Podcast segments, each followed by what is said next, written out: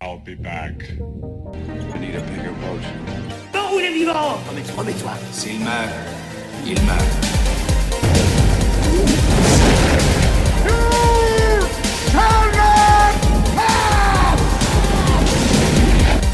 I have come here to chew bubblegum and kick ass.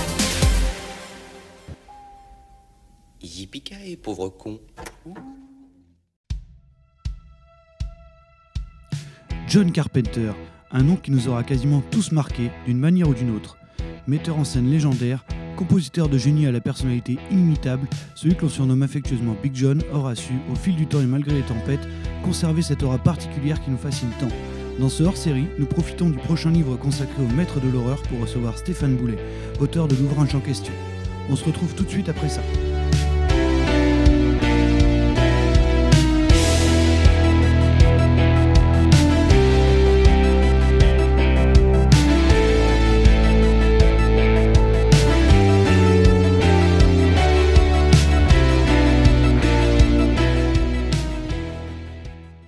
Et oui, épisode un peu spécial aujourd'hui, puisque pour de sombres raisons d'organisation, mon acolyte habituel Etriam n'est pas là. Mais je ne suis pas tout seul pour autant, puisqu'à l'occasion de la sortie prochaine du livre L'œuvre de John Carpenter, Les masques du maître de l'horreur, on reçoit son auteur, l'homme derrière la machine à écrire, une voix bien connue des auditeurs de Super Ciné Battle, After Eight ou encore le Growlcast, euh, le James Bellucci dans le proviseur de Savoie, Stéphane Boulet, alias Papa, comment vas-tu? Eh ben écoute, ça va très bien, ça va très bien. Décidément, c'est une habitude de, de, de m'affubler de tous les, les sobriquets possibles. Euh, c'est déjà une tradition euh, dans, dans Super Ciné Battle. Bah écoute, ça Ah, va Je te bien. cache pas que j'étais pas sûr que celle-là on te l'ait déjà faite, mais paraît- c'est parfait. Non, on me l'a- pas faite, mais j'apprécie la référence. J'apprécie énormément la référence, vu que c'est un film avec, avec des, des lycéens, des, des établissements et des motos. N'oub- N'oublions pas. Pour tout te dire, ça, en fait, ça faisait un moment qu'on voulait parler de Carpenter ici. Euh, on savait, on savait pas trop comment faire. Et du coup, quand tu as annoncé ton livre, bah, j'ai sauté sur l'occasion pour t'inviter et euh, bah, pour parler de, bah, de Big John avec quelqu'un qui avait à coup sûr le sujet bien en main. Du coup, Bah, J'espère en tout cas. Je- on, on ver- on verra ça en août. oui, exactement. voilà. Rendez-vous en août pour savoir si effectivement j'ai bien le sujet en main. Je, je te, je te fais confiance quand même. Donc, euh, bah, déjà, je te remercie d'être là. Mais merci pour l'invitation. Et par extension, on te remercie d'être là, même si mon acolyte habituel n'est pas là. Euh, bah, ça tombe bien en plus parce que il y, a une- il y a une certaine belle actu qui est tombée euh, bah, récemment, puisque Oui. Carrosse d'or, quoi. Tout à fait, effectivement, euh, John Carpenter qui, euh, qui obtient le carrosse d'or euh, au Festival de Cannes. Euh, c'était inattendu, c'était même tellement inattendu que, euh, en fait, j'écrivais un des chapitres du bouquin et je parlais du fait que justement John Carpenter n'avait jamais eu de récompense majeure euh, dans sa carrière, à, part l'Oscar indirect qu'il avait eu au, tout début pour euh, Bronco Billy. Et euh, j'étais en train d'écrire ça, et juste là, il y a le communiqué de presse qui tombe, et je vois John Carpenter qui, est célébré pour le carrosse d'or à Cannes, et donc j'ai dû réécrire mon chapitre euh, en, en conséquence. Euh, voilà, mais oui, c'était c'était inattendu, mais ça, ça faisait plaisir. Ah, c'est clair, ça fait super plaisir. Bah, du coup, tu as vu toutes ces, toutes ces magnifiques photos où il fait les, les horns up, là, c'est c'est fantastique. Bah oui, voilà, voilà, bah exactement. C'est et je, et je pense, je pense que c'est c'est peut-être euh, la chose la, la plus euh, John Carpenter qui puisse exister, c'est-à-dire ce type qui débarque euh, à Cannes avec son son nœud papillon, son super costard et qui fait les, Ouais. les cornes du diable. Euh, voilà, c'est voilà, tellement parfait. Et je crois qu'on peut pas trouver meilleur tableau pour résumer John Carpenter. Ça, c'est clair. Donc, on, on aura quand même eu un beau festival de Cannes quelque part, entre, entre ça et la Palme d'Or, c'est bien. Oui, effectivement, il avait, ça- c'était une, une chouette édition à Cannes cette année, ouais. Ouais, c'est clair. Euh, du coup, on va, on va pouvoir rentrer dans le, dans le vif du sujet. Tout à fait. Donc, t'es prêt? Ah, j'étais prêt dans le vent de ma mère. Magnifique, voilà. Ok, bon, je l'ai poussé. hein. Tout le monde remarquera Ouais, que je l'ai un ouais, peu ouais. poussé, mais c'était évident. C'est un passage obligé. Ok. Euh, alors, ce que je vais te demander déjà, avant d'aborder le sujet du livre euh, à proprement parler, on va y revenir après. Est-ce que toi, tu pourrais me parler euh, bah, de ton rapport déjà avec l'œuvre de Carpenter, de l'impact qu'il a pu avoir, je sais pas, sur ta vie, ta cinéphilie, ta vision du cinéma en fait? Vous avez 4 heures. c'est ça. Alors, par, par où commencer? Par où commencer? Non, mais voilà, John Carpenter, c'est en fait c'est un c'est un cinéaste qui m'a toujours accompagné, mais au début de façon assez diffuse.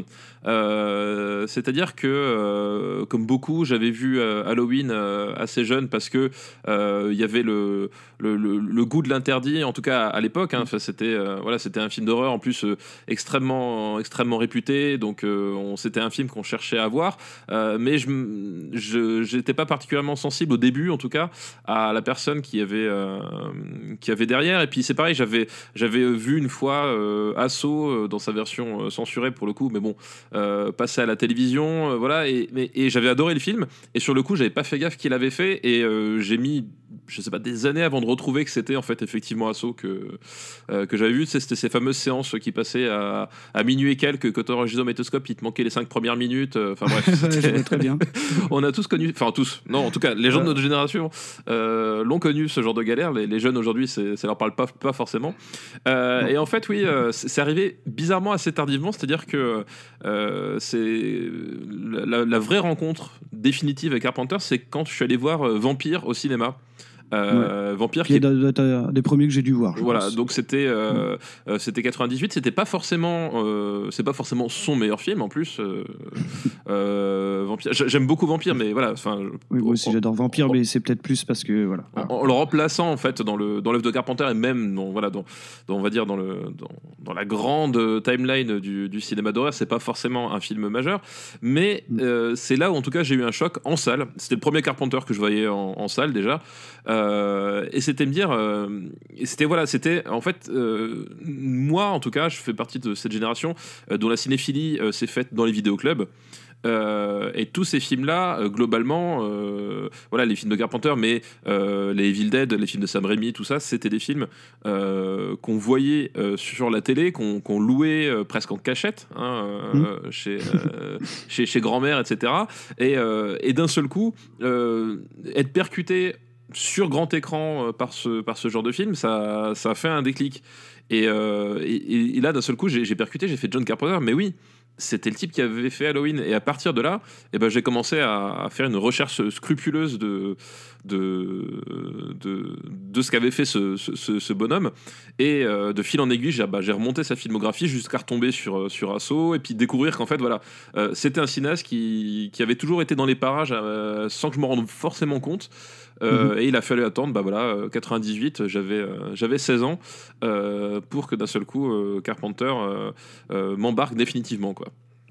Ouais, ouais. Bah, T'as quand même eu cette chance de de- de- d'assister un peu à sa carrière quelque part en live, tu vois, à une partie de sa carrière. Bah c'est ça en fait et, et c'est ça que je me suis rendu compte c'est pareil en fait euh, il y avait des, des films j'avais vu des extraits euh, à l'époque j'avais pas vu en entier Euh, c'est pareil j'avais vu je pense que le, le- dernier tiers de euh, Invasion Los Angeles qui, qui m'avait beaucoup marqué mais j'avais en fait comme j'avais pris le film en plein milieu j'avais jamais vu le truc enfin voilà et, et effectivement c'était quelqu'un qui m'avait qui m'avait accompagné que je, je m'en rendais pas forcément compte tout de Ouais, suite tu le savais pas forcément. ouais. voilà, et effectivement, bah, après, tu le prends en 98, donc c'est pas forcément non plus la, la meilleure période parce que euh, d'un seul coup, tu te mets accroché, puis c'est le moment où sa carrière commence à, un peu Un à, petit peu à décliner, ouais. un petit peu à décliner. Euh, mais j'avais en tout cas la, la certitude d'être face à un cinéaste qui était, euh, euh, qui était pas comme les autres, quoi. Ouais, c'est clair. Moi, tu vois, je suis rentré euh, par la petite porte, moi. Parce que bah, tout à l'heure, tu parlais de, de trucs qu'on louait en, en cachette chez grand-mère, tu vois. Euh, moi, je- moi, le premier Carpenter que j'ai vu, putain, j'ai honte, c'était une VHS de Ghost of Mars. Ah oui, une VHS de Ghost of Mars. Attends, toi, t'es encore, Ouais, t'es encore, offerte, par ma, offerte par ma grand-mère, justement. t'es encore plus underground que moi parce que la, la VHS de Ghost of Mars, euh, Ouais, je, je l'ai toujours. 2003, 2003 le, le- DVD existait déjà. Enfin, c'est 2001 le film, mais la VHS, elle devait arriver en 2003, quoi. En fait, tu vois, je me rends compte que bah, moi, moi, je suis quand même un peu plus jeune que toi.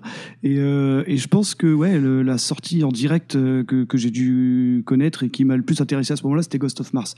Mais bon, euh, c'est pas la pire des portes d'entrée, hein, ça va. Enfin, t'imagines, j'aurais pu connaître euh, que The Ward. Voilà, bah après, non, mais après, il y, en a, il y a plein de portes d'entrée, mais de toute façon, c'est, euh, il y a quelque chose qui te, qui te frappe toujours dans le cinéma de Carpenter, quoi qu'il arrive. Ouais, c'est clair. Euh, j'ai vu Rio Bravo très jeune, donc ça compte un peu. Ah, bah voilà, bah voilà, voilà. Là, on un parle. poil, tu vois. T'imagines, voilà, il y a peut-être des gens qui connaissent que The Ward. Peut-être, peut-être, mais alors Et qui justement. se demandent, et qui se demandent pourquoi t'as écrit un livre sur le réalisateur de The Ward. c'est vrai, c'est vrai, mais écoute, justement, c'est, bah, c'est, une curiosité, justement. Si, si ça les pousse à, être plus curieux, moi je, moi, je suis client. Moi, il n'y a pas de mauvaise porte d'entrée, honnêtement. Non, Euh, carrément il y en pas. a- Il n'y en, a jamais de mauvaise. Ouais, c'est clair. Et puis tu vois, c'est pas, presque pas plus mal quand je dis ça de, de découvrir Ghost of Mars et après quand tu vois Assaut, bah, tout s'illumine en fait. Oui, mais il y, a- il y a un côté effectivement rebours qui, euh, qui, Ouais. qui, qui- qui peut être assez, euh, assez vivifiant en termes de, de plaisir cinéphile. Ouais, c'est clair. Euh, sinon, euh, corrige-moi si je me plante, hein, mais je crois que c'est ton premier livre solo. Euh, c'est mon premier livre solo effectivement intégralement puisque effectivement on avait fait le livre Super Ciné Battle à deux puisqu'on est deux dans, dans l'émission. Euh, j'avais participé à certains autres bouquins mais uniquement en Ouais, tant Movieland, que voilà j'avais que je- j'avais vu effectivement ton nom dans Movieland. Ouais, j'avais fait, fait quelques chapitres dans Movieland, dont un qui parlait de Blade Runner. J'étais extrêmement content du coup. Tu m'étonnes. voilà. Et mais c'était voilà, c'était à chaque fois en tant que collaborateur. Et là, effectivement, c'est le, le premier tout seul, voilà, euh, perdu, lâché dans la Méditerranée. C'est ça. Premier livre solo et non pas premier livre sur solo, le film de Ron Howard. C'est vrai, c'est vrai, c'est vrai. Non, Je- Alors il y a des choses à écrire sur Solo de Ron Howard. hein. Après, je sais pas si j'arriverai à avoir autant de matière. Je suis pas sûr. Non, genre, pas sûr, pas sûr. Bah, J'imagine du coup, tu, bah, tu, tu, mine de rien, tu dois être super content. Ça devait être un projet qui te tenait à cœur. Bah oui, je suis super content. Enfin, en fait, c'est assez drôle parce que euh, les- donc euh, le, le livre va sortir chez Third Edition et, euh, et Third, j'avais déjà travaillé avec eux à plusieurs reprises, voilà, dans, dans différents ouvrages euh, euh, où il y avait d'autres auteurs, euh, dans leur collection aussi de, de MOOC. hein, ils avaient fait des, des MOOC notamment sur euh, le, le RPG, euh, le jeu de rôle euh, sur en jeu vidéo et j'avais fait quelques quelques pages pour eux. Et euh, on- voilà, et c'était en fait c'est eux qui sont revenus me voir à un moment donné parce qu'ils ils voulaient, enfin ils ont ils ont déjà sorti par exemple un, un livre sur euh, sur Miyazaki. Euh, ils essayent de faire des, des collections qui eux ils viennent du jeu vidéo à la base, mais voilà ils essaient de faire des collections culturelles. Ils ont fait un livre sur Dragon Ball aussi par exemple. Ouais, je vois bien, le, je vois bien la collection. Ouais. Voilà, et ils voulaient faire, un, voilà, ils voulaient élargir un peu le, le champ d'action de, de, de leur proposition éditoriale. Et c'est eux qui sont revenus me voir euh, en disant, bah écoute, on, nous, euh, on, voilà, on voudrait faire un livre sur le cinéma. On pensait, à, voilà, on, avait une idée sur Carpenter. Est-ce que ça te, ça te tenterait, tu vois? Et euh, bah, moi, j'ai fait, bah oui, évidemment. Évidemment. évidemment, je, évidemment, évidemment. Et ça s'est fait, enfin ça s'est fait assez, assez naturellement, presque, enfin presque tout seul du coup comme ça. J'ai embrayé, j'ai embrayé derrière quoi. Du coup, tu as dû quand même repasser un certain temps à te éventuellement redocumenter. Enfin, tu vois, je veux Bah, dire. euh, Oui, bah fatalement parce que euh, contrairement, enfin, mm, comme dit moi, c'est un projet, enfin, c'est un projet que, enfin, voilà, Carpenter, c'est c'est c'est c'est un cinéaste que que, que je connais bien, je revois ses films vraiment très souvent, Euh, mais effectivement, j'ai pas de nature. Euh, à être un, compilateur, voilà, à, garder les, choses et puis à, avoir une espèce de marotte. Voilà, j'avais euh, j'avais vu des, articles, j'avais lu des, choses, j'avais euh, vu des, making of, tout ce que tu veux, mais globalement, voilà, je, je, je compilais pas en me disant un jour je ferai le livre définitif sur Carpenter.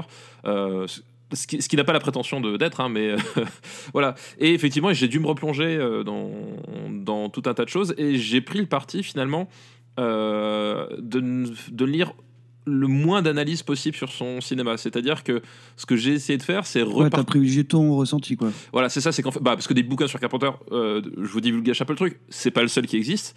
Il y en a eu plusieurs qui ont été, qui ont été édités au cours de, des 15-20 dernières années. Euh, par des gens peut-être plus talentueux que moi, je n'en sais rien. Euh, Bah, moi, j'ai en, en français, je- j'en ai pas trouvé tant que ça, en fait. bah, a- en fait, ils ont, c'est des exemplaires qui ont, enfin, c'est des livres qui ont été assez, euh, assez vite épuisés. C'est vrai que voilà, on, on en trouve. Il y a eu des éditions françaises, il y, en a eu en Italie, il y a eu en- aux États-Unis, mais c'était pas des éditions qui, qui se vendaient non plus à, à, à des très gros tirages et qui sont vite épuisés, donc ils sont pas forcément faciles à, à trouver. Mais moi, là, même dans l'absolu, je- j'ai préféré ne pas lire les analyses des autres autres en me disant finalement c'est pas ça qui, qui, qui m'intéresse parce que voilà c'est un, un regard qui, qui leur est propre et j'avais pas envie à un moment donné de de- de- d'être dans un plagiat malgré moi. Euh, et je suis reparti de ben, uniquement des, des, euh, des interviews enfin voilà du matériel le plus brut possible. C'est pour ça que j'ai beaucoup privilégié aussi les, les interviews filmées les choses comme ça euh, le, le moins monté pour avoir une espèce de, de- de matériel direct euh, juste les commentaires de Carpenter et après mixer ça avec ben, ma vision de son cinéma quoi D'accord. Et du coup, euh, t'abordes ça comment euh, fonctionnellement en fait? Parce que bah, c'est quand même une œuvre euh, super dense, à dire en termes de qualité en plus. Donc ça doit être un peu, je pense que ça peut être déstabilisant, tu vois. Donc est-ce que tu abordes ça plutôt, euh, en fait, c'est chronologiquement ou c'est une analyse sur Non, c'est- c'est- l'œuvre en elle-même? Non, c'est pas chronologiquement. En fait, il y avait- il y avait deux choses que je voulais éviter. C'était c'était la rédaction justement chronologique, même si ça, ça peut être intéressant, mais ça a déjà été fait. Enfin voilà, je, je voulais pas faire un, un espèce de post-mortem euh, comme ça sur, euh, sur Carpenter. Je voulais pas non plus euh, faire une analyse film par film. euh, parce que c'est pareil, ça, ça a été fait, ne, serait-ce que chez, chez Mad Movies, par exemple, euh, qui, ont fait ça très bien. Et euh, je voyais pas trop l'intérêt de, de- de faire ça, enfin, en tout cas, de faire que ça dans le bouquin. Du coup, j'ai préféré en fait euh, euh, faire un truc plus transversal. Euh, L'idée que j'ai eue, c'était dégager certains euh, certains thèmes ou certaines habitudes ou voilà ou certains certaines choses qui me semblaient en tout cas caractéristiques du cinéma de Carpenter et discuter de ces points de ces points là en, en, puisant dans chacun des films et en montrant comment les films s'y rattachent et complètent ou parfois contredisent euh, contredisent une, certaine idée qu'on peut avoir du cinéma de Carpenter parce que ben comme chaque artiste son style évolue au fur et à mesure de temps euh, il change et euh, certaines choses qui étaient vraies à un temps X ne le sont plus forcément euh, 10-15 ans plus tard quoi. Surtout pour quelqu'un qui a un arc de carrière quand même euh, bah, très très particulier quoi. Oui, très contrarié on va dire. ouais, c'est ça. Du coup, j'imagine, enfin, je, je suppute que tu dois aborder également la facette musicale. Bah tout à fait. Euh, Bah oui, c'est- je, Carpenter. je, je me voyais pas effectivement euh, faire un bouquin sur Carpenter sans parler de la musique. Euh, Surtout qu'en plus aujourd'hui c'est euh, son job principal. hein, euh. Bah, maintenant, ouais, musicien. ouais, ouais. Justement, tu l'as vu en live ou? Oui, je l'ai vu en live. Je l'avais vu euh, à l'occasion du euh, du NIF, le Neuchâtel International de Fantastique, euh, enfin film fantastique. Donc à Neuchâtel en Suisse, il, il y avait une rétrospective Car- Carpenter et un et un concert qui donnait. Et j'étais pour le coup au milieu de la salle, au premier rang. Euh, C'est beau. Voilà, c'est beau et la télévision suisse est, est même venue me poser des questions, me demander pourquoi j'étais là. Donc euh, c'est de dire. Quelle, quelle question Bah, ils m'ont demandé, ouais, euh, vous êtes fan, etc. Non, non, mais je suis au premier rang par hasard, tu vois. Bah, Moi, figure-toi que je l'ai loupé, Ah pas bah. loin de chez moi. Comment t'as fait ça? Comment t'as fait ça? Comment t'as pu? je, je sais pas. Je l'ai loupé la même année où j'ai loupé. En fait, moi, j'habite près de Rennes, si tu Ouais. veux, à Saint-Malo, exactement. Euh, j'ai loupé la même année Carpenter et Ennio Morricone à, à Nantes. Ah, c'est con ça. Ah oui, alors là, là, C'est terrible. là, C'est terrible. là, c'est- dommage. C'est terrible. C'était. ouais. J'ai- encore plus de regrets presque d'avoir loupé Ennio Morricone parce que lui, je suis quasiment sûr que ça va être compliqué de le revoir. Ah bah moi, bah, moi j'ai un regret comme ça personnellement, c'est c'est Motorhead qui est passé euh, tout près de chez moi à Aix-les-Bains. Et, euh, et je fais, bon, euh, ce jour-là, j'avais un peu eu temps de charger. Je fais, bon, tant pis, je les verrai pas, je les verrai la prochaine fois. Et en fait, c'est l'année où il est mort. Donc, euh, Ouais, ouais. À la fin, on s'est tous dit ça, tu sais. Oh, et il passe souvent, alors Oui, bon, ça. machin, tout ça. voilà. Et Mais non, mais on a tous eu nos moments, voilà, de, nos grands regrets comme ça. C'est terrible. Euh, ouais, ouais, parce qu'en plus, c'était sa tournée, euh, je crois que c'était l'année dernière, donc ça devait être sa tournée anthologie, je crois.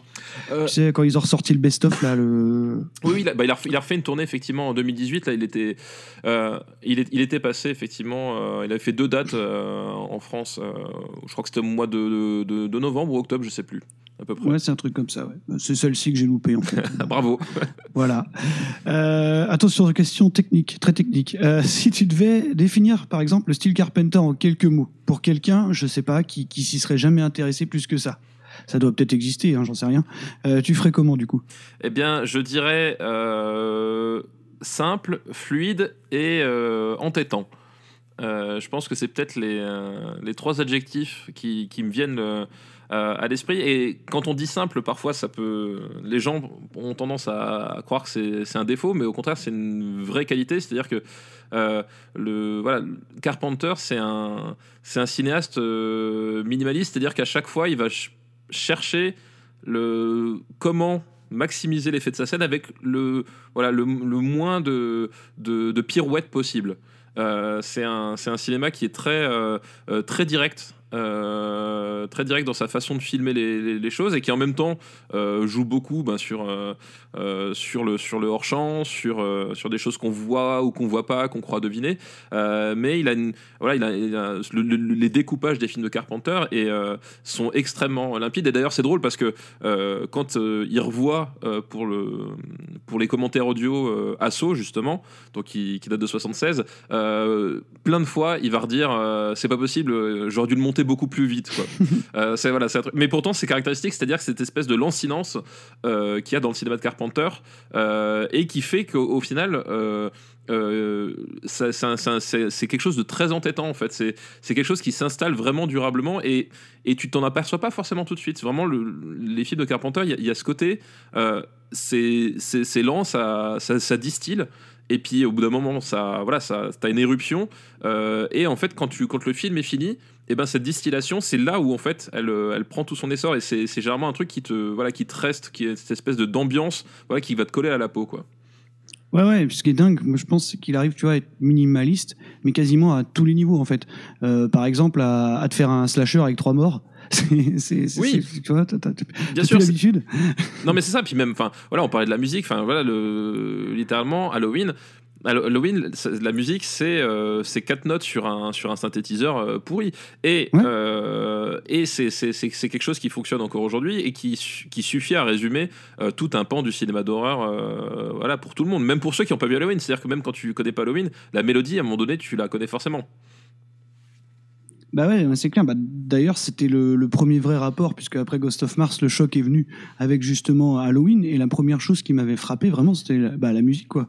Parce que, ouais, c'est minimaliste, mais c'est un des trucs les plus inquiétants que j'ai entendu de ma vie, quoi. Cette musique-là, elle est, ouais, je, l'oublierai jamais, quoi. Ouais, non, mais voilà. Donc, et, c'est vrai que tout son cinéma euh, tourne autour de, de, cette idée de euh, on va faire simplement, euh, voilà, on va. C'est quelqu'un qui, qui va pas tourner avec 12 000 caméras. euh, voilà, c'est enfin, c'est un truc, c'est vraiment une, façon de faire le, le, le, le- cinéma qui, qui est presque, presque même, démo- même au moment, en fait, finalement, où, où dans les années 70-80, c'est presque même déjà démodé à cette époque-là, en fait, cette façon de faire du, cinéma. Et pourtant, il, arrive à, ancrer ça, en fait, dans, dans une vraie modernité. En, voilà, en, en termes d'approche finalement de, de, de, de, de- de l'horreur et, et, et ce qui voilà ce qui lui passe beaucoup par l'ambiance cette espèce de d'oppression constante que tu vas avoir euh, que tu vas avoir et qui, qui va te coller à la peau quoi Ouais, ouais. Euh, si tu devais en choisir un seul pour entrer dans l'univers, je vais pas te demander de faire un classement, je crois que tu le fais assez comme ça. ouais, les, les classements ouais, je commence à voir le J'ai bien compris, ouais. Si tu devais, choi- si tu devais choisir une œuvre euh, pour, pour, pour, euh, entrer dans cet univers-là, dans l'univers Carpenter, tu balancerais quoi comme ça? Alors, euh, pour entrer dans l'univers, ah, c'est c'est compliqué parce que ça dépend des gens, euh, ça dépend de beaucoup, ça dépend de beaucoup de choses. euh, euh, Il y a celui qui est peut-être le plus le plus facile et en même temps le qui reste euh, malgré tout euh, et c'est assez contradictoire mais qui, qui reste malgré tout assez carpenterien euh, j'aime bien choisir Christine comme première introduction euh, puisqu'on est sur des, sur des archétypes qui sont, euh, qui sont assez familiers aux gens, parce que les, les récits de Stephen King, euh, c'est quelque chose qui est très très ancré. Et, et, et en même temps, il y a suffisamment de Carpenter dans le film pour que ce soit pas une anomalie, quoi. Euh, et le, film est, pas trop effrayant, mais il est bizarre quand même. Enfin voilà, il y, a- tout un rapport qui, qui je trouve intéressant dans Christine, même si c'est un film assez mal aimé euh, par pas mal de monde. Mais euh, moi, pour, comme introduction à quelqu'un qui a pas l'habitude du cinéma d'horreur ou quoi que ce soit, je trouve que c'est un- une, une bonne porte d'entrée. Après, c'est pas le plus révélateur ou quoi que ce soit, mais disons que c'est celui qui, qui, te permet d'en- d'en- d'entrevoir finalement et de te dire ah oui effectivement qu'est-ce qui qu'est-ce qu'il y a derrière quoi. Euh, parce que voilà, je-. J'ai jamais compris ce, j'ai jamais compris cette, euh, cette haine autour de Christine. Je- je- ouais, je sais oui c'est bah, oui parce qu'en fait c'est c'est un film qu'il a fait à contre cœur mais mais qui en fait lui ressemble malgré tout quoi. D'ailleurs, faut prévenir les auditeurs hein, de surtout pas le regarder sur Netflix parce qu'il est dispo depuis pas longtemps. Ils utilisent une copie il, atroce. il- une copie atroce et recadrée euh, effectivement et, et, et- et d'autant et c'est d'autant moins euh, valable de le regarder sur Netflix que euh, euh, Carlotta va sortir une édition euh, ultra collector comme ils ont le, le secret de, de Christine en Blu-ray et donc ça vaut le coup d'attendre pour découvrir Christine. Ouais, ils l'ont annoncé il y a, il y a Bah, quelques ils l'ont jours. je annoncé crois. voilà bah, le, je crois le lendemain de, de- du carrosse d'or de, de John Carpenter donc c'était un peu le un peu le jubilé pour Big John Euh, voilà et donc du coup je vous conseillerais d'attendre cette, cette édition parce que Carlotta c'est des des Blu-ray on y va les yeux fermés quoi Ouais, carrément. En plus, leurs- leurs éditions sont super. Et puis, euh, bah, moi, j'ai même pas encore euh, lancé Time and Tide, tu vois. ah bah ouais, on n'a pas le temps de tout faire non plus hein. Euh, non, c'est clair. Du coup, est-ce que toi, euh, question un peu bizarre, euh, parce que je l'entends à droite à gauche, est-ce que tu penses qu'il faut qu'il en reste là, il doit en rester là, ou est-ce que tu aimerais encore le voir euh, sur d'autres projets? Ah alors Au cinéma ou ailleurs hein. oui mais Ah, c'est euh, Parce que tu vois, j'ai peut-être une petite idée. mais c'est euh, non mais c'est une question que je me suis posée aussi à un moment donné euh, euh, dans le bouquin c'est que tout le monde lui pose la question surtout d'autant plus en, Ah ce, oui. en ce moment qu'il y a eu il y a eu un vrai retour en grâce de la part de Carpenter à tel point que, voilà qu'il est même célébré au festival de Cannes festival où il n'a jamais été sélectionné donc euh, voilà. C'est euh, il- est sur un sur un retour en grâce. Halloween a cartonné euh, le nouvel Halloween a cartonné en salle euh, dont il a dont il a été consultant sur le sur le scénario, il a fait la musique, voilà. Donc euh, euh, effectivement on est dans des temps euh, très propices au retour de Carpenter. Après moi ce que je lis à travers les interviews, c'est que globalement il a plus forcément envie de, de repasser derrière la caméra. Tu, tu sens que et à un moment Mhm. donné, il a eu toute cette lassitude qu'il a, qu'il a quand même brisé, voilà, aux alentours des, enfin, on va dire au tournant des années 2000. Et tu sens que globalement, euh, il n'a pas envie de revivre ça, même si il est, je pense qu'il est, il est très content d'avoir ce, ce regain d'attention. Euh, mais je, je, je pense que si un jour il, il y va, à mon avis, ce sera pas pour se faire plaisir à lui, mais pour faire plaisir aux autres. Et je pense pas que ce soit la meilleure raison pour un cinéaste de revenir. Quoi. Non. Quand je disais au cinéma ou ailleurs, je parlais évidemment de jeux vidéo, t'avais dû Ah bah oui, bah les, euh, bah, les jeux vidéo, il a, il a fait quelques incursions, euh, mais c'est pareil, je pense qu'il il, il- enfin, il- a aussi des séries de comics hein, sur lesquelles il, il- il travaille, il collabore, enfin Mhm. voilà, mais euh, tu, tu sens que globalement, il touche ça quand même d'assez loin malgré tout. Euh, il, il- voilà, même les, comics, euh, John Carpenter Asylum, etc., en fait, il est, euh, il est sur pas mal de, plans de la conception du comics, une griffe maintenant, où il appose le, le truc, mais il est plus forcément dans la démarche de création et, et tu le vois sur, sur scène et en interview, il est, il est quand même épanoui dans son rôle de musicien pour le moment. Donc moi je me dis que tant qu'à faire, je préfère le voir épanoui. Ouais, il noué à fond sur scène, hein, c'est clair. Et puis il a matière pour faire des Lost Theme euh, 3, je crois. Ah oui oui, il a ouais, non. Puis là il- il- et pour, et pour lui, voilà, enfin pour lui, c'est ce qu'il expliquait, c'est euh, composer de la musique, c'est un truc qui, qui est facile pour lui, qui, est- qui est naturel et, euh, et je pense que voilà, je pense qu'il est dans cette optique-là. Et euh, voilà, on voudrait tous avoir de, euh, du John Carpenter à plus. Voilà, par exemple, moi, il y a, y a une licence de, du cinéma d'horreur et c'est une, une licence euh, Blumhouse, hein, donc les, les producteurs de, euh, de Halloween. American Nightmare et Voilà, tout ça. là. American Nightmare, c'est une licence que je trouve fascinante parce que je trouve le potentiel extraordinaire. Euh, Mhm. je, je trouve l'idée qu'il y a autour du premier film vraiment intéressante. Euh, et pour le coup, c'est un film à 100% carpenterien euh, sur tellement Mhm. d'aspects. Et, à ch- et à chaque fois que je vois un American Nightmare qui sort, je me dis ce qui manque vraiment à cette licence pour, euh, pour devenir quelque chose, euh, c'est un John Carpenter. Donc que ce soit, euh, que ce soit lui ou quelqu'un qui, qui est son tempérament, c'est cette espèce d'intransigeance aussi par rapport aux, aux matériaux. Euh, voilà, ce qui, ce qui manque. euh, voilà. Et ça, ça quand, quand je vois ce genre de film, quand je vois le, bah, le contexte euh, aussi euh, actuel, euh, voilà, c'est- tu sens que c'est un dans le cinéma d'horreur, c'est encore quelqu'un qui, euh, c'est une personnalité qui manque en fait. Ça fait partie, voilà, des- c'est un temps où on aimerait avoir un John Carpenter clairement pour faire des, des, des, films, euh, euh, des films d'horreur euh, qui te qui te ménagent pas et qui à un moment donné ont, un, ont un vrai écho avec euh, avec le destin de l'Amérique quoi. Euh, mais bon, on l'a pas pour le moment. Euh, et voilà, pas encore. Est-ce que lui, euh, quoique Jordan Peele, Jordan Peele, je mets quand même une piécette dessus, euh, perso. Euh, mais voilà, il, il, est, un- il est un peu tout seul là-dedans. Donc, est-ce que John Carpenter pourrait reprendre ce rôle? Je suis pas sûr non plus, quoi. Non, mais t'es très fort parce que t'es quasiment en train de, de devancer la question suivante. Ah mais t'as vu ça? T'as vu ça? Non mais tout est préparé. Tout...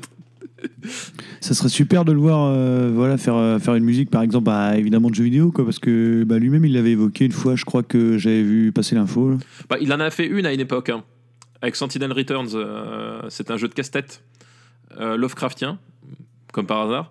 Euh, Étonnant. Il, avait, il fait la, la BO de Sentinel Returns et effectivement, il, euh, je pense, que c'est un projet sur lequel il pourrait, euh, il, il pourrait aller. euh, c'est, quelque chose qui pourrait vraiment rentrer dans ses cordes actuellement.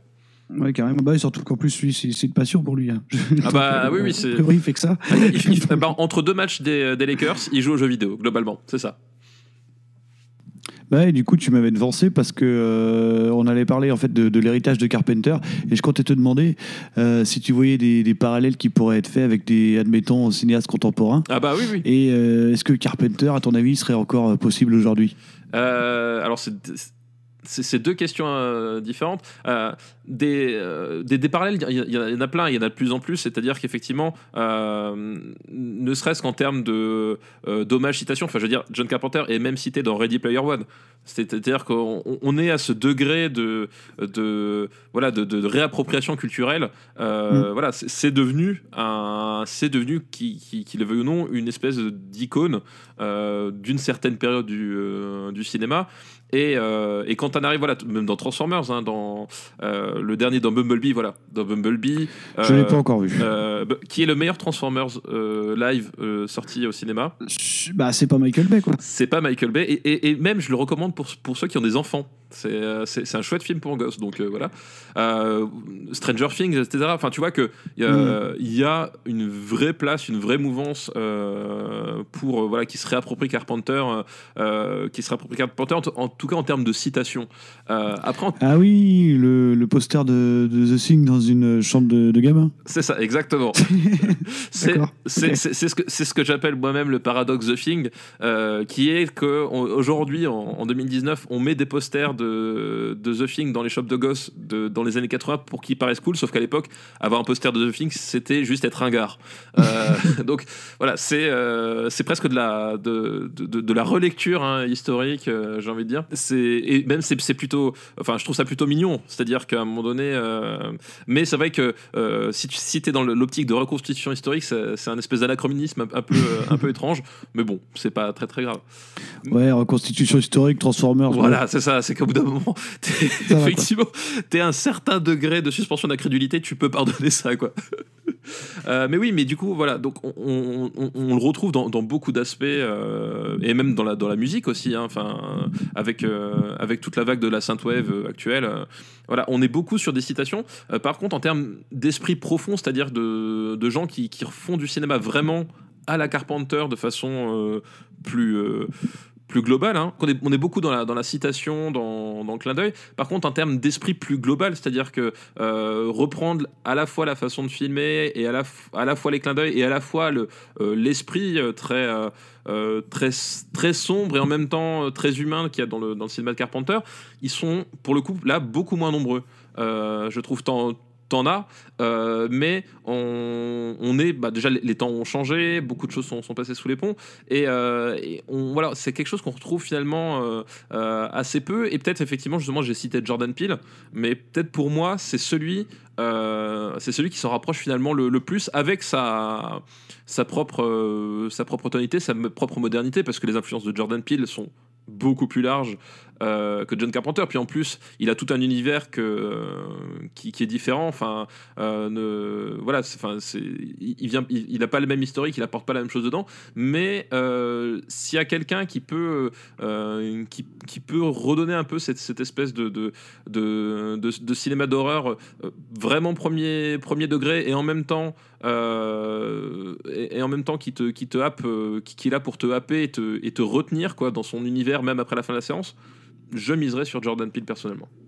Ouais, et puis euh, Jordan Peele, il a, il a cet engagement aussi dans son cinéma que, bah, que Carpenter avait, quoi. Voilà, exactement. C'est effectivement, c'est, euh, ce, sont des gens qui, à un moment donné, euh, ne font pas des, des- des- films d'horreur simplement pour avoir le, plaisir de, de tuer des gens, mais c'est qu'à un moment donné, ils, ont conscience du, du vecteur politique vraiment au sens large, parce que je ne parle pas de l'organisation forcément des partis politiques, mais euh, voilà, en termes de, de l'organisation de la vie de la cité, euh, voilà, qui Mm. ont conscience que le, le- bah, le cinéma fantastique, euh, le cinéma de science-fiction, euh, ce sont des vecteurs extraordinaires pour parler de, de sujets graves, importants, contemporains, parce que justement, beaucoup de gens n'y font pas attention, quoi.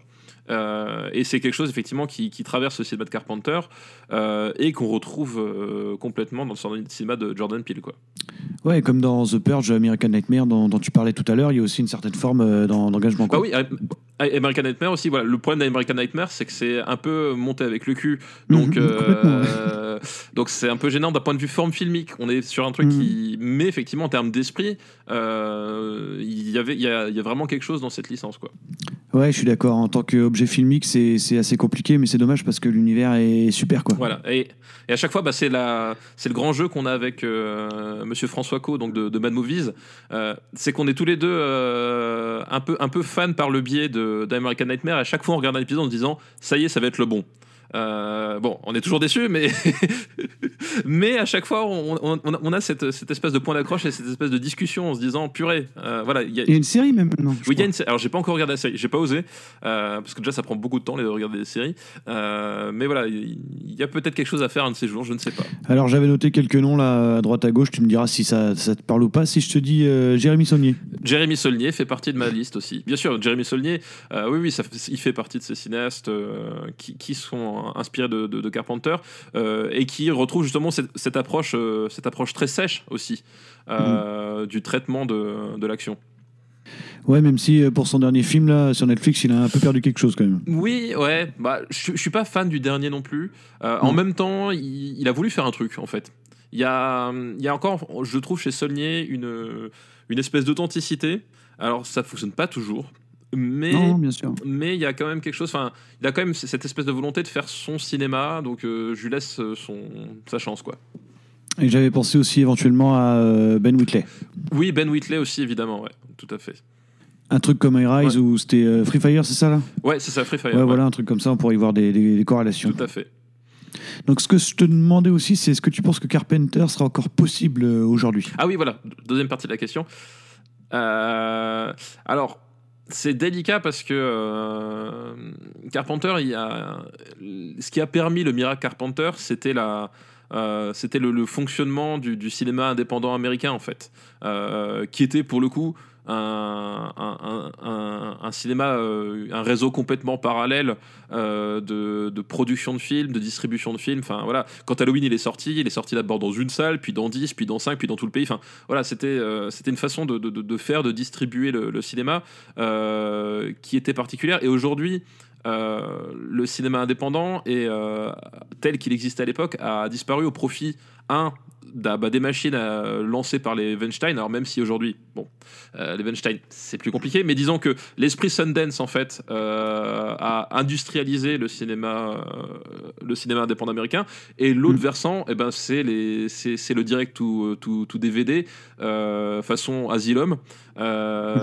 Et donc du coup, on a, on, on- on est sur sur des sur sur des on va dire sur des sur des méthodes de fonctionnement qui où t'as plus justement cette espèce d'espace de liberté qui avait permis l'émergence de Carpenter, mais aussi euh, de plein d'autres cinéastes. Enfin, on pense à Cronenberg ou euh, ou, ou- d'autres. Voilà. Donc déjà, il y a ce contexte-là. Je sais pas si Carpenter, un, Carpenter aujourd'hui arriverait à s'épanouir euh, avec voilà cette espèce de- de- de- d'industrialisation du cinéma indépendant qui qui, qui, ferait, qui ferait que forcément les choses seraient pas tout à fait comme, euh, comme, euh, comme, à l'époque.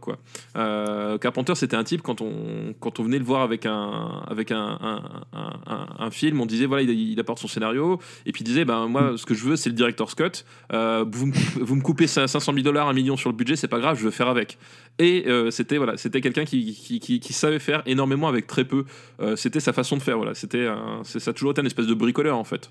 Au, au- Ah, il y a la débrouille quelque part. Ouais, ouais. D'ailleurs, ça me fait penser, même, en termes de casting, des fois avec très peu, il arrive à faire quelque chose. Tu vois. Voilà, exactement. Euh, je prends l'exemple de Zaliv, c'est Roddy Piper. Voilà, Roddy Piper, exactement. Ouais, Roddy Piper, c'est pas, pas non plus un grand acteur à la base, hein. c'est plutôt une, une star de la WWF, je crois. Voilà, bah, c'était un catcheur effectivement qui parce que Carpenter est- aime aussi- beaucoup aussi le catch en fait. Il a il a il a un rapport très Amérique profonde en fait euh, avec, beaucoup de choses et, et c'est ce qui le rend euh, c'est ce qui le rend attachant et en même temps euh, très critique. C'est-à-dire que il- il- il- quand il quand il est critique envers envers ses contemporains, il sait en au fait de quoi il parle quoi. Il- C'est toujours quelqu'un qui a eu ce cette espèce de rapport les pieds sur terre. Enfin, on disait quand il débarque à Cannes, euh, c'est il y a l'anecdote de de Daniel mon mon collègue de Super Ciné Battle qui a vu John Carpenter faire, de, faire son, son jogging dans un, dans un, un terrain tout pourrave à Cannes le- un matin à 8h, quoi, tu vois. Ouais, c'est un type qui globalement n'a rien à battre. Et, euh, et je pense que c'est ça, que c'est cet esprit-là qu'il a, toujours eu et qui permettait à un moment donné d'être lucide sur ce qu'il faisait, sur ce qui se passait autour de lui, quoi. Ouais.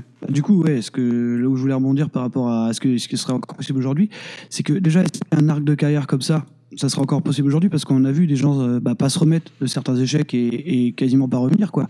Alors que quand lui il revient avec euh, cette espèce de rage, il peut te faire des trucs comme Zaliv ou Prince des Ténèbres quoi. Bah, c'est-à-dire que- quelle largesse ils ont C'est-à-dire qu'effectivement, le, en- pour les cinéastes, parce qu'on on a vu des les, les comebacks les plus euh, les plus saisissants qu'on ait vu ces dernières années, c'est des comédiens. Je pense à, à, à Matthew McConaughey, à Keanu Reeves, euh, Ah, Liam Neeson. euh, à Liam Neeson. Non, mais en plus, oui, voilà. Euh, voilà, c'est- des comebacks de comédiens. Euh, voilà, les, cinéastes, c'est c'est plus compliqué. C'est-à-dire qu'aujourd'hui, un cinéaste, un cinéaste qui se fait à un moment donné broyer. euh, pour une raison, pour une bonne ou mauvaise raison, enfin peu importe, mais qui à un moment donné euh, se fait vraiment broyer, se grille complètement à, Hollywood, il a plus énormément de portes pour, pour revenir. En fait, c'est ce que je disais, c'est que euh, le cinéma hollywoodien pur, ben, du coup, euh, il va falloir courber les chines. Le cinéma indépendant, bah, c'est noyauté par beaucoup de, on va dire, de, cahiers des charges malgré tout. Voilà, il a plus forcément ce, loisir de se dire bon bah ok, je, fais, je fais un film à, à 3 millions tranquillement de mon côté avec un catcheur euh, et j'arrive à le distribuer de façon nationale. Aujourd'hui, ils ont plus forcément ce, cette capacité de, rebond. Donc c'est tout un système aussi qui a, accompagné Carpenter et qui lui a permis à un moment donné de, faire le- les films comme lui il le voulait quoi. Euh, c'est qu'il il, à un moment donné, il, a fait des films parce qu'on lui a demandé de faire, il a fait des, films qu'il voulait pas forcément faire, Euh, mais au bout d'un moment donné, il a toujours réussi à un moment donné à, raccrocher le truc et à faire le film qu'il voulait faire et à le distribuer co- comme il le voulait. Euh, Aujourd'hui, c'est, je pense, c'est plus compliqué aussi effectivement d'avoir ce, ce- ce- ce genre de capacité de rebond. Par exemple, on prend le, euh, le réalisateur du, euh, du film des 4 Fantastiques, celui avec Michael B. Jordan. Ouais, c'est, euh, je sais même plus qui c'est. Voilà, j'ai plus le nom en tête, mais il est disparu, il a disparu des radars, enfin il a explosé en vol. Euh, Il a explosé en vol. Euh, tu prends aussi un, je sais pas, un cinéaste comme euh, comme Aronofsky, euh, dont, dont je déteste le dernier film, c'est pas le propos. Il était embrigadé sur sur les projets Batman, Year One, etc.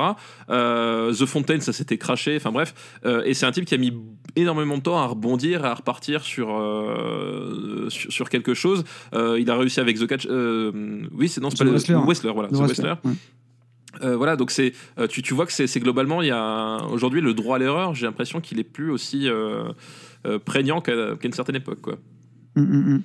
Et euh, du coup, là aussi, on peut couvrir ça un peu plus largement quand on parle. je change un peu de sujet, mais quand on parle de l'héritage de Carpenter, il y a un domaine où ça se voit beaucoup plus maintenant, c'est évidemment bah, le domaine musical, quoi. Ah bah oui, oui, complètement. Avec Bah, toute la grande vague de la synthwave, quoi. Effectivement, il y a eu, depuis quelques années. il y a, il y a effectivement depuis, euh, en gros, une dizaine d'années, on va dire, euh, la, résurgence euh, de ce qu'on appelle la synthwave. Donc, euh, c'est de la musique faite avec des synthétiseurs, avec des, des sons qui évoquent volontiers la musique synthétique parce que euh, tu peux faire de la tu peux duper l'oreille entre guillemets avec des, synthétiseurs en imitant des, instruments mais là c'est pas du tout le but de la synthwave. Au contraire c'est faire un- une musique qui euh, qui sonne synthétique qui sonne synthétiseur qui sonne années 80 euh, on l'a vu bah, c'était euh, c'était aussi le moment où, où les Daft Punk ont remis Giorgio Moroder en avant et tous ces artistes. Et puis et puis une éclosion de la scène voilà avec, bah, ne serait-ce que Carpenter Brut. Bah, évidemment. Euh, voilà Lui, je l'ai pas loupé, hein, par contre. voilà, euh, très, très bon concert. C'est- Carpenter Brut en, en concert, c'est vraiment génial. J'ai une anecdote drôle, si tu veux, j'en ai pour deux secondes. En fait, avec mon ancien groupe, euh, j'ai joué sur le même festival que lui. Ah, le d'accord. même soir que lui. Et euh, forcément, à un moment donné, on se croise en loge. Bon, euh, alors déjà, on a complètement la même gueule. oui, je, vois exactement. ouais. Mais là, on arrive à un truc euh, complètement cosmique, carrément. C'est que le soir-là, j'avais un t-shirt du Jazz Priest British Steel. Ouais. Et qu'il avait le même t-shirt. Et le truc euh, hyper malaisant, quoi. Mais, mais- mais- qui tu Que là C'est un peu JF partagerait appartement en fait. Donc euh, voilà, Carpenter Brut, même si en fait le, le- nom viendrait d'une blague avec le, le, le champagne. Le charpentier brut. Le charpentier brut, Ouais. Euh, mais toujours est-il qu'il y a du John Carpenter dans sa musique. Il l'a- dit lui-même. Enfin voilà, enfin il a Ouais, ouais, il était dans le petit reportage là de Rocky Rama. Là. Voilà, exactement, dans le docu de Rokirama, effectivement, euh, euh, avec, avec Zombie Zombie, avec aussi- le, le de, euh, du remake de Maniac, euh, Rob, aussi. Ouais. Euh, voilà, enfin. Voilà, des artistes comme ça, et c'est- des, des sonorités qui reviennent euh, vraiment à la mode. Enfin, tu tu t'en t'en entends de plus en plus, et pour le coup, Mais là, même le- chez les artistes mainstream euh, maintenant. oui, alors Ouais, c'est un truc qui a vraiment va- infusé on partout. on a dit qu'on parlait pas du dernier album de Muse parce que sinon on va se fâcher. Euh, mais oui, euh, oui, exactement. Et, la trace la plus évidente là-dedans, c'est encore une fois, euh, parce que c'est vraiment, je pense, le, l'exemple type à tel point qu'il en devient caricatural, mais c'est Stranger Things. Euh, Ah bah oui, bah, euh, euh, Stranger Things qui d'ailleurs reprend à un moment donné euh, une musique de John Carpenter dans un de ses épisodes. C'est dans la saison 2, je crois que c'est le premier ou le deuxième épisode. En fait, il y, a y la musique que comp- Carpenter avait composée pour le, le braquage de la banque dans New York 97, donc scène non utilisée finalement, qui s'est retrouvée dans, dans Stranger Things. Mais le thème principal de Stranger Things, bah, c'est du synthé à, la, à la Carpenter. Quoi. Et sinon, bah, pour finir sur ce thème-là, on a tout ce qui s'est fait aussi de d'un peu plus euh, factuel en fait. Euh, ce que je veux dire, c'est bah, évidemment les remakes et compagnie quoi. Bah, Il y, a- il y a une grosse vague, hein, mais euh, il y a une grosse, On grosse va pas parler d'assaut sur le Central 13. Euh, qui, qui est- et- alors, qui honnêtement est peut-être pas le pire parce que je sais pas si t'as vu le remake de Fog. Si, j'ai vu le remake du Fog. Voilà, c'est compliqué, on va Il, dire. il a pas, il a pas un rôle dedans d'ailleurs, lui. Je sais plus. Non, non, enfin, il est, il est juste. pro- il est producteur exécutif euh, de loin parce que, enfin, euh, voilà, enfin comme d'hab, on lui a signé un chèque, il a dit, il a dit d'accord. Ça pour le coup, il est pas chiant. Mmh. Euh, il est pas chiant du Ouais, tout. la main sur la manette et on y va, ok quoi. Voilà, mais effectivement, t'as la, t'as, t'as- bah, t'as le on a dit Halloween qui revient, euh, qui est tellement euh, dépendant de John Carpenter qu'il efface toutes les suites et qui reprend directement à la suite du premier. Quoi. C'est effectivement, je, je pense, le, le Halloween le plus réussi après le premier.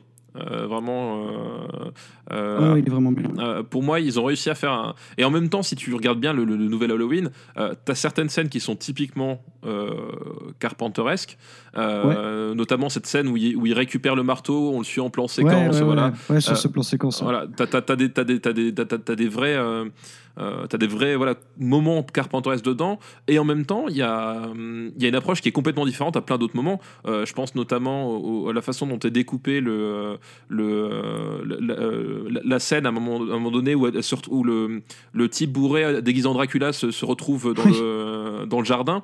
Euh, Il y a un Oui, découpage c'est presque drôle. voilà, il y, a- il y a un découpage qui, qui a, que n'aurait pas fait John Carpenter typiquement en termes de, de mise en scène. Et du coup, ça fait, ça fait une, une espèce de lien entre modernité et, euh, et, et- et cœur de la, de la licence qui fonctionne vraiment très bien. Quoi. Et il y a des morts dans tous les sens. Et pour le coup, il y a un kill count absolument démesuré. Ah là, ça va à une vitesse euh, ouais, complètement improbable. Ah ouais, moi aussi, j'ai- j'ai- j'ai- j'ai- j'étais assez euh, presque choqué de voir autant de morts dans Halloween. J'ai fait, ouais. Je les ai vus à 24 heures d'intervalle parce que j'avais un. euh, J'étais j'étais allé voir euh, une rétrospective Carpenter euh, dans un cinéma de, de Chambéry. Euh, euh, donc je m'étais fait Fog et Halloween. Et puis le lendemain, je suis allé voir le, le Halloween 2018. Et c'est vrai que le, le décalage en termes de. Ah ouais, le choc. en termes de violence à l'écran est assez, est assez phénoménal. Quoi. La bonne idée aussi, c'est qu'ils ont décidé de s'affranchir de, de cette idée que Carpenter disait avoir regretté toute sa vie. C'est euh, cette histoire de, bah, de liens familiaux, en fait, là, Exactement. entre ouais. Laurie Strode et Michael Myers. Quoi. Exactement, je pense que c'était déjà la, la meilleure idée de base, c'était virer cette idée de, de, de- de filiation. Quoi. Ce qui nous aurait épargné euh, un paquet de suites improbables. Exactement. Ne parlons pas d'Halloween 5 et 6, euh, voilà, bref. Ouais, ouais, même euh, 20 ans après, ou Résurrection avec euh, Busta Rhymes, Ah. où il fait du kung-fu. Trick or treat, motherfucker. Ah, c'est ça, cette phrase. Même chose pour, euh, pour des films dont, dont j'entends euh, beaucoup de bien, mais c'est ceux de Rob Zombie quoi, qui me font pas trop rêver. Alors, je suis pas fan du tout non plus de, de ce qu'a fait Rob Zombie, même si pareil, bon, il il l'a fait à la Rob Zombie, donc finalement, Mhm. euh, pourquoi pas C'était peut-être la meilleure façon de faire, c'est-à-dire le faire à sa façon, mais je suis pas convaincu du résultat non plus. Moi, le, problème que, que j'avais avec le, le remake de, de Rob Zombie, donc c'était, c'est sorti en 2007, je crois, Ouais. c'est qu'en fait, il passe euh, 50 minutes à t'expliquer ce que Carpenter synthétisait en un seul plan dans son film. C'est que c'est qu'à un moment donné, euh, on, passe 50 minutes pour arriver sur la conclusion. Bah, bah, ce gosse, hein, finalement, il y a rien à sauver, c'est le mal absolu. Ok, bah Carpenter, ça, il te, le, il te le montre en un seul plan. Le plan d'ouverture d'Halloween sert à ça, et il le dit sans, voilà, il le dit comme ça, et, c'est- et tu passes à autre chose. C'est-à-dire qu'à un moment donné, euh, je- je- il développe, le, le remake développe sur des, sur des, sur des questions dont un, tu t'en fous, et, et Mhm. deux, finalement, n'apporte pas grand-chose, quoi. Du coup, pour aujourd'hui, bah, je pense qu'on aura déjà bien fait le Ah tour. bah oui, oui, on pourrait en dire tellement plus. Pour finir, on va rappeler que ton livre, c'est John, l'œuvre de John Carpenter, Les masques du maître de Tout l'horreur. à fait, exactement. C'est c'est ton titre? Euh, c'est notre titre. Euh, c'est-à-dire que l'œuvre de John Carpenter c'était euh, contractuel parce que par rapport à la, à la collection de, euh, de Third Edition. Euh, par contre, le, les masques du maître de l'horreur, ça c'était, moi qui tenais à, à avoir cette, cette licence poétique presque, j'ai envie de dire, euh, su- sur, le, sur le titre. Et donc, ça sort chez Third Editions le 29 août 2019, c'est bien ça? C'est ça, exactement.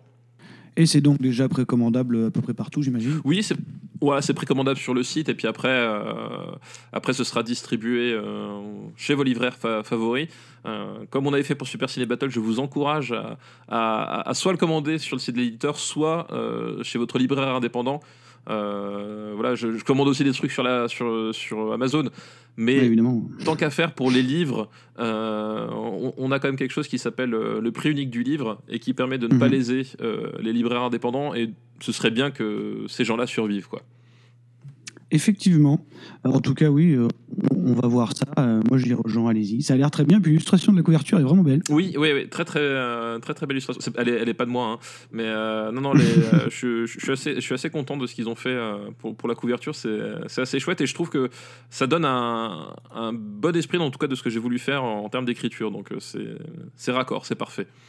Eh ben, ça va être le moment euh, de, de se dire au revoir, du coup. Bah oui, merci de m'avoir invité encore une fois. Bon, il n'y a, y a que quatre auditeurs hein, à écouter ce, ce podcast-là. Bah, et, ça, et ça en fait deux de plus que pour le Growlcast. Donc tu vois, Ouais, bon, on espère qu'on va pas les perdre parce qu'ils sont hyper importants, du tu coup. me diras, tu me diras la, la courbe d'audience. euh. Ouais, si on peut appeler ça une courbe. Oui, c'est ça. c'est- La ligne d'audience. Grand-mère, reste, reste là, euh, continue d'écouter s'il te plaît. Eh ben, merci encore d'être venu. hein. C'était c'était très, très cool. Et puis, ça nous fait bien plaisir. Bah écoute, moi aussi, ça m'a fait bien plaisir de d'être invité. De... Et Euh, puis, tu, tu reviens quand tu veux. Si un jour je t'écris un livre sur, euh, je sais pas, moi, Jean-Marie Poiré. euh, sur Jean-Marie Poiret, où euh, où il y a tellement d'autres sujets. Tu sais que j'ai moi, mon, mon grand. Euh, mon grand comment s'appelle euh, euh, fantasme d'écriture c'est un jour écrire un, essai sur Michael Bay dont je déteste le cinéma Ah, mais ça peut, ça peut, ça peut se comprendre. Euh, Il y a énormément de choses à dire sur Michael Bay, plus que sur mais, mais voilà, il y a, y a- y a vraiment énormément de choses à dire. Et, euh, et en fait, c'est- un cinéma qui est passionnant à décortiquer, qui est abominable à voir, mais qui est passionnant à décortiquer.